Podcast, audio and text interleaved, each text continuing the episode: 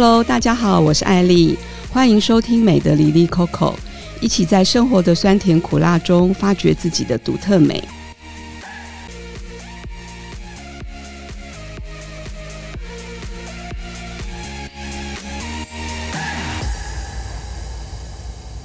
让我们来欢迎今天的特别来宾美云。大家好，我是美云。美云呢，她其实是我最近认识的一个新朋友。非常厉害，就是说他身兼数职，其中 最厉害的就是说他是一个幸福人妻。要不要先跟我们说一下幸福人妻每天的 schedule 是什么呢？就八点起床，帮老公磨咖啡豆、煮咖啡、弄早餐。帮他挤牙膏，倒温水，让他方便刷牙。这是幸福人妻吗？是啊，是啊，是古时候的阿信，是幸福人妻啊！因为我是心甘情愿帮我老公做这件事啊！哇，这这句话听起来就好幸福哦。好，那我们现在从幸福人妻呢，再回到除了幸福人妻之外，其实美云还是一个非常厉害的开运命理师，她同时也是一个资深漫画编辑。讲到这个漫画呢，真的是无人不知，无人不晓。包含说大家都知道，像柯南啦、七龙珠啦，还有比较早期的千面女郎，这些都是美云的一个作品。同时，美云她也得过很多次的金漫奖。这个要不要再跟大家分享一下？金漫奖到底是一个怎么样厉害的奖项？其实金漫奖就跟金马奖、金钟奖一样，它就是漫画界的一个算是奖项肯定从业人员的一个项目。我觉得。有入围就是得奖啦，那得奖我觉得就是幸运。哇，这听起来非常厉害，其实就是跟奥斯卡同样的意思，只是说它是着重在漫画圈，对对对，它就是漫画圈的一个奖项。正式请美云来跟我们分享开运跟命理的事情之前，其实因为大家也对漫画会蛮好奇的，那也先请美云分享一下，就是说在做漫画编辑的时候，有哪些是你觉得最有趣的点？我觉得漫画编辑其实就是第一个看到。这个漫画的人，嗯，然后因为你编身为编辑，其实你是读者跟作者的桥梁，对对。那所以我觉得有趣在于说，也许你你可以跟漫画家提意见，然后他可以接受，也可以不接受。但是如果你接受的点出现在他的作品里。那我觉得它会是一个蛮好玩的东西，感觉是背后的一只黑手。对对对，就像有的漫画家，他可能他在画一个作品的时候，他出现了一个角色，然后这个角色常常讲你你吐槽他的话，嗯，那这世界上就只有你知道他在讲你。对，出版出来里面就是有类似这样，就是说，其实编辑我感觉他们的确是有一些算建议，或者说其实是有蛮大的一个嗯。也不能说控制啊，应该说他们可以去建议作者怎么样的能够让他们的内容更加的丰富，甚至说读者会更喜欢哪些主题跟方向。对，就编辑会提供一些市场的意见，然后编辑部的一些看法，行销单位的一些数据，让漫画家可以做一个参考来调整自己的作品。一开始讲到美云是一个幸福人妻，那我蛮好奇的。幸福人妻跟你从事开运命理这件事情有没有直接的关联啊？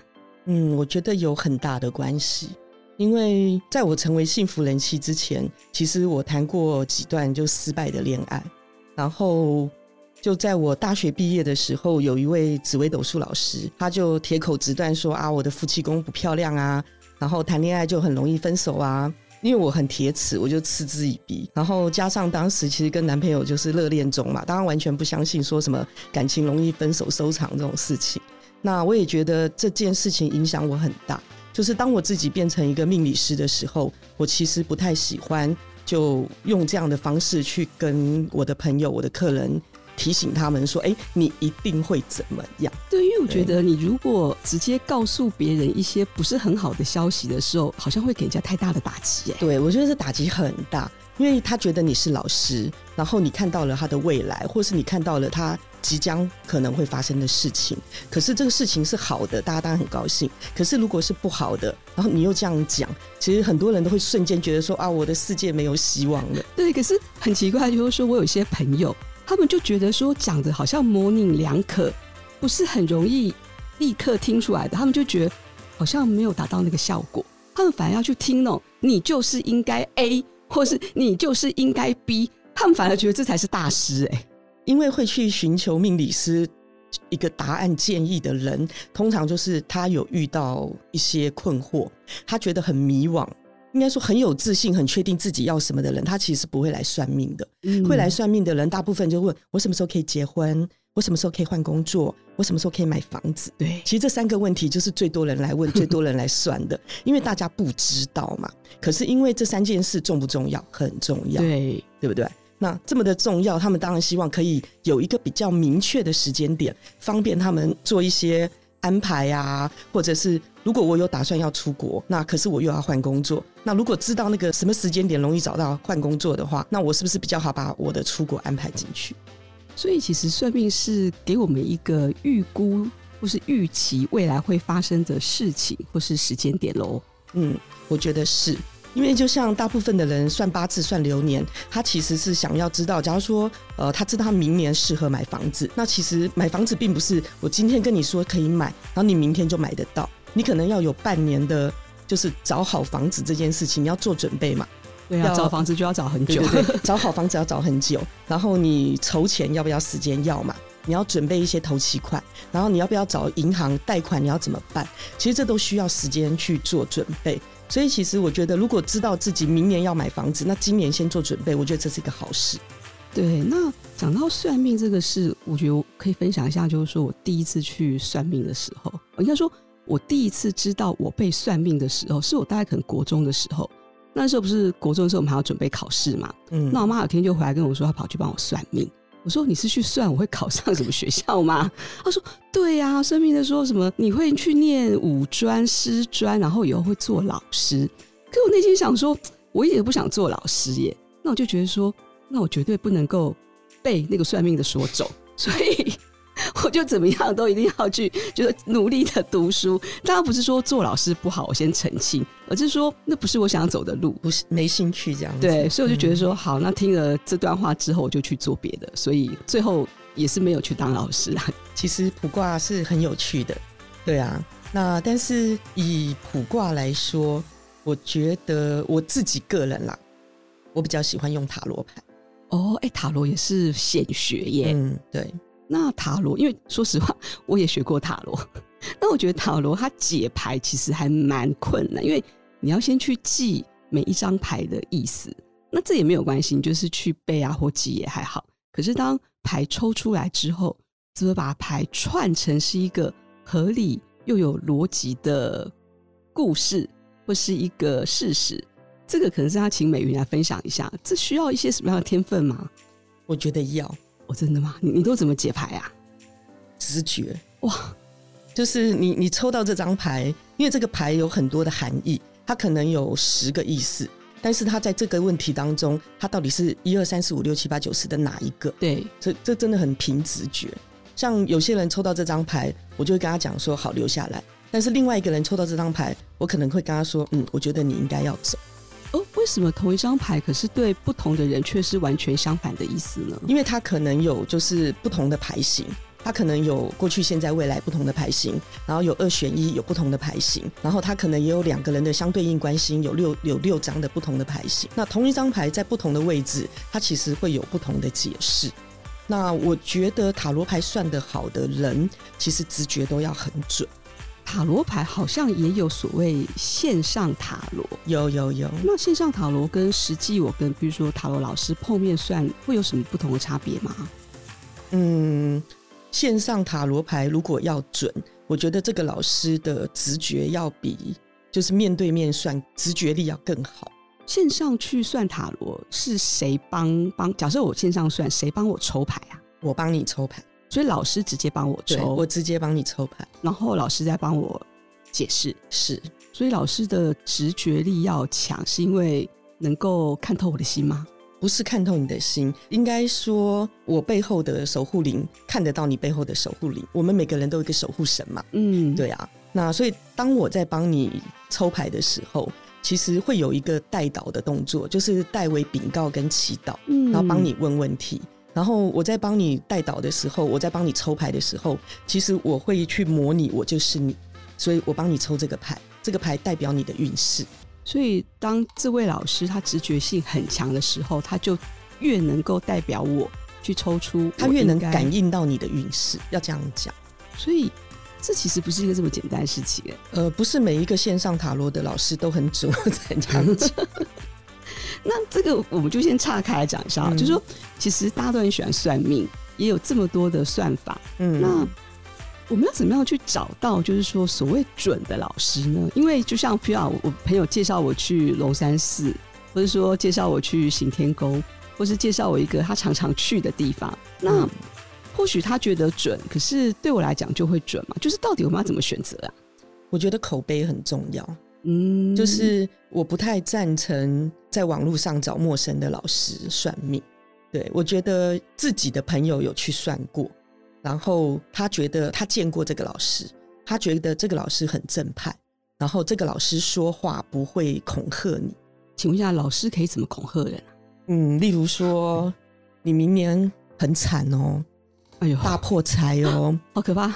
对啊，就是。破到一毛钱都没有哦！天哪，你你要不要处理一下？哦，处理一下，你就会问老师，那怎么处理？就开始有后面的一些，嗯，那你就可能会要拿一大笔钱出来。可是说实话，如果命理老师用这种方法来取财，好像也不是很道德。当然是不道德的啊！非常。会会有报应吗？我觉得会，真的哈，哦。嗯，我觉得会，因为我觉得君子爱财，取之有道嘛。那如果你告诉人家的是，并不是说那个老师收费很贵，他就一定有效或一定没有效。那我觉得，第一是收费要合理，然后再来就是我不喜欢就是那种会吓你的老师，所以我也不希望自己成为一个会吓你的老师。对，如果不是言语恐吓，就是用金钱来恐吓，嗯、这听起来都还蛮可怕的呢。对啊，因为大家就已经很茫然、很无助了，才来找你，可是你却没有给他一个希望，让他就撑过今年。其实我曾经有一个朋友问我说。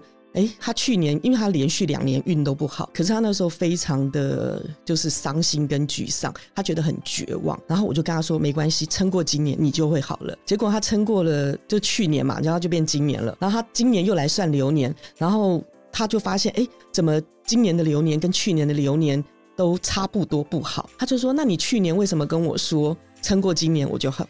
我说：“如果我给你一个很久的时间，我告诉你，你要三年后才会好。我说你你要怎么活过这三年？我如果跟你讲，你撑过今年秋天，你就会比较好。我说你是不是就觉得说，哎，秋天快到了，我再忍耐一下，我再加油一下，我就过去了？怎么听起来有一种心理辅导老师的功能？命理老师都是心理辅导老师，真的关关难过关关过。”所以你的这位朋友，他是真的会有连续几年不好的运势，可是你就是以一种安慰他的、重建他心理的方法。对，我会告诉他说，其实你今年就是遇到了一个关卡。那我告诉你，这里有一个洞，你可能会掉下去。那你就看着那个洞，慢慢的绕过去嘛。你就算走远一点，绕远路，你平安过今年嘛，对不对？而不是说一出事你就觉得说啊，完了没望了，我没指望了，我不要活了，然后就开始寻死寻活。我听起来会觉得说，其实命理师他要有非常高超的一个沟通技巧。嗯，我觉得命理师要很会聊天呐。那如果这个命理师的同理心很高，那我觉得会更加分。因为我自己在成为命理师之前，其实我就。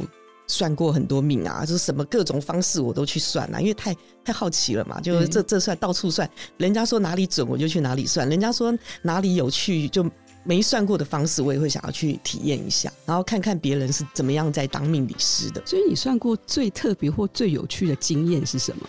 最特别最有趣的经验吗？我觉得都很有趣啊。因为每种方式都不太一样。我来讲一个我遇过一个非常奇特的一个事情。嗯、好哦，这期不是在台湾，是有一次我跟我朋友去北京玩的时候，那反正就是有一个导游，就是带我们去一个，我现在已经忘了那个地方叫什么。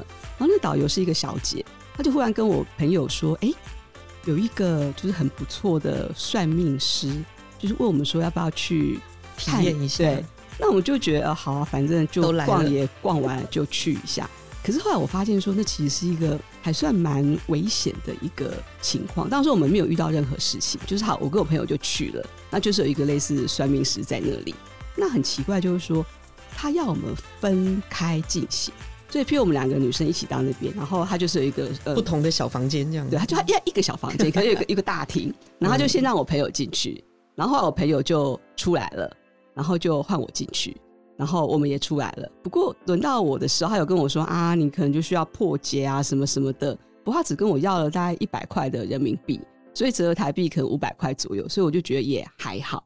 那出来之后，我跟我朋友就在讨论刚刚的事情。那我们就觉得说，反正他讲了一些有的没的，其实就是可不可信也不知道。只是我们觉得说，啊，我们两个居然就是在那个过程中两个人分开而没有在一起。那幸好没有发生什么事，不然的话，其实也还蛮可怕的。所以这应该说，这是一个蛮奇特的旅游经验。可大家说跟算命没有关系啦。但是如果是我，我不会去，因为这个就是我刚才讲的。毕竟，第一，我们是女生，我觉得你怎么知道你会不会遇到就是居心不良的老师？那再来，他如果要下药或者是要骗你，为什么要分开？分开比较好恐吓啊。对，所以那时候我们其实就真的后来才觉得，哇，刚刚其实蛮危险的。不要找，不要找陌生的老师。对，我觉得女生要保护自己。像我之前年轻的时候到处算命，我后来也觉得自己很敢，就都一个人去算。可是后来我也觉得我运气很好，就是我没有遇到坏人。但是后来慢慢有一点年纪之后，然后就新闻看很多以后，我也觉得说，嗯，不要自己去。所以我后来如果要算，我都会就在我成为命理师之前，我如果要去找别人算命，我都会约朋友一起。好像这应该大家都要了解一下哈。对。不过刚刚讲这个所谓的大运，是不是会有人走大运的时候就比较不容易出事的这种说法呢？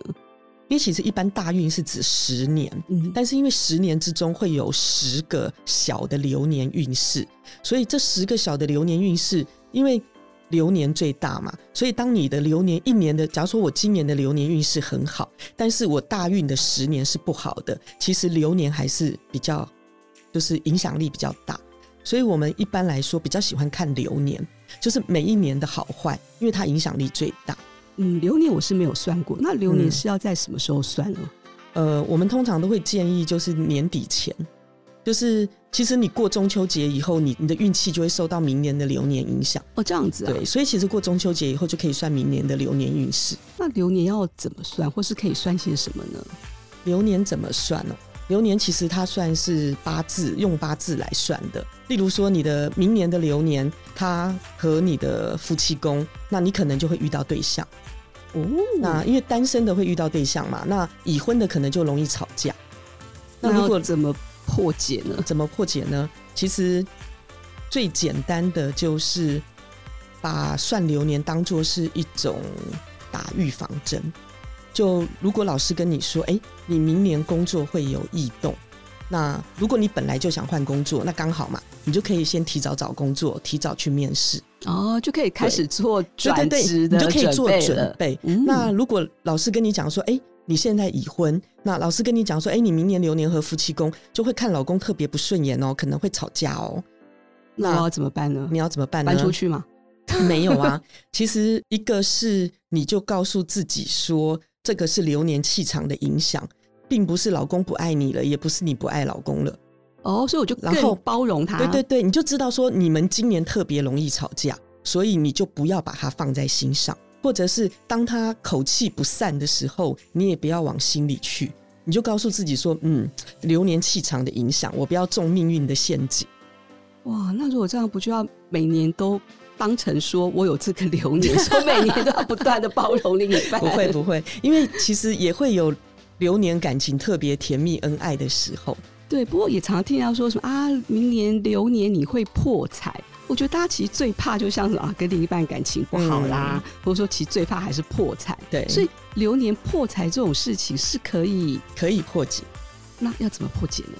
就是你只要符合，就是把钱花出去这件事。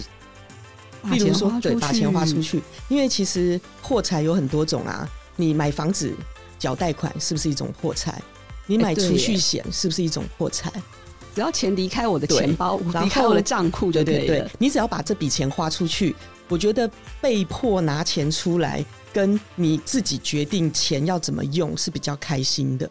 那我知道了，就是把它捐给别人也可以。那捐要怎么捐呢？其实我是蛮建议大家用信用卡捐家福中心，就是你可以选一家你喜欢的那个慈善机构，然后每个月信用卡扣多少钱。因为其实持续累积的捐款，其实是一种福报，就帮自己累积福报。嗯。那你的福报，如果每个人都会有福报存折嘛？如果你的福报存折里面，你一直有在布施，你一直有在捐钱做善事，因为捐钱捐血其实都是有福报的。那如果这样，我等于说好，不管是流年怎么样，我就是持续每个月捐一笔钱给可能家福或是流浪动物，就是任何医院都可以，我想要捐的对象。对对对，这样不知不觉中，我就每个月都在化解我可能破财的这件事喽。是，这听起来非常的。好耶，对啊，很棒啊！好像大家都可以这样做。可以，因为像我这种八字一生库破的人，我每个月都是月光族啊。然后我就想说，奇怪，其实我薪水也不低，但是为什么我都存不了钱？就我没有任何的现金存款，我觉得我好可怜。不会啊，像你刚刚讲，就存到你的福报存折，所以你现在是一个幸运人妻。对，所以我每个月就做烟供，帮自己累积福报。那我想说，反正都要破财，那我就帮自己开运。然后我就发现说，哎，案子越接越多，哎，然后来找我的那个 case 都越来越好，然后我的意外支出越来越少，经常中奖，然后就那种幸运的事情就不断的发生。哎，美云，你刚刚说了一个，你都做烟供，对对对，请问一下烟供是什么？其实烟供就是烧香拜拜啊。哦，但是、哦、这个名词好专业哦。但是它有多一张写祈愿卡的这个动作，就像我们庙里的师傅会帮你写书文。然后上达天听，让神明知道你的愿望是什么。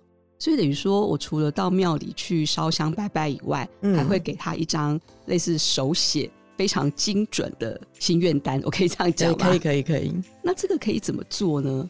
台湾有很多就是在代办烟供的老师，可以去找你认识的老师帮你做。为什么不能说哦？我就自己写，然后我就自己去庙里烧香拜拜。老师会特别帮我加持吗？还是会特别做些什么事？嗯，应该说，像我帮大家做烟供，我会帮大家论稿。会顺便画漫画吗？不会，这神明就一看就懂啦。因为其实很多人的心愿都太抽象，他就例如说，呃，他希望我要赚大钱，我要财富自由，对对对，然后我要那个财源滚滚。可是其实赚大钱跟财源滚滚，这个对神明来说是很抽象的。我就会帮你改成，例如说，呃，每个月的收入超过二十万，或者是每个月的收入成长二十趴。我们要给神明一个比较精准的数字，他比较能够去帮你做处理。对，不然后不知道说财源滚滚是要滚多大。对对对对对，因为财源滚滚这个范围很不明确。这好像就是之前你知道吗？都会去那种月老庙。对，你要在心里默念说你的对象的条件。对，那话就是说你要高的、矮的、胖的、瘦的，你要讲的很精准，说几公分啊，最好是什么什么，其实是一样的概念。对。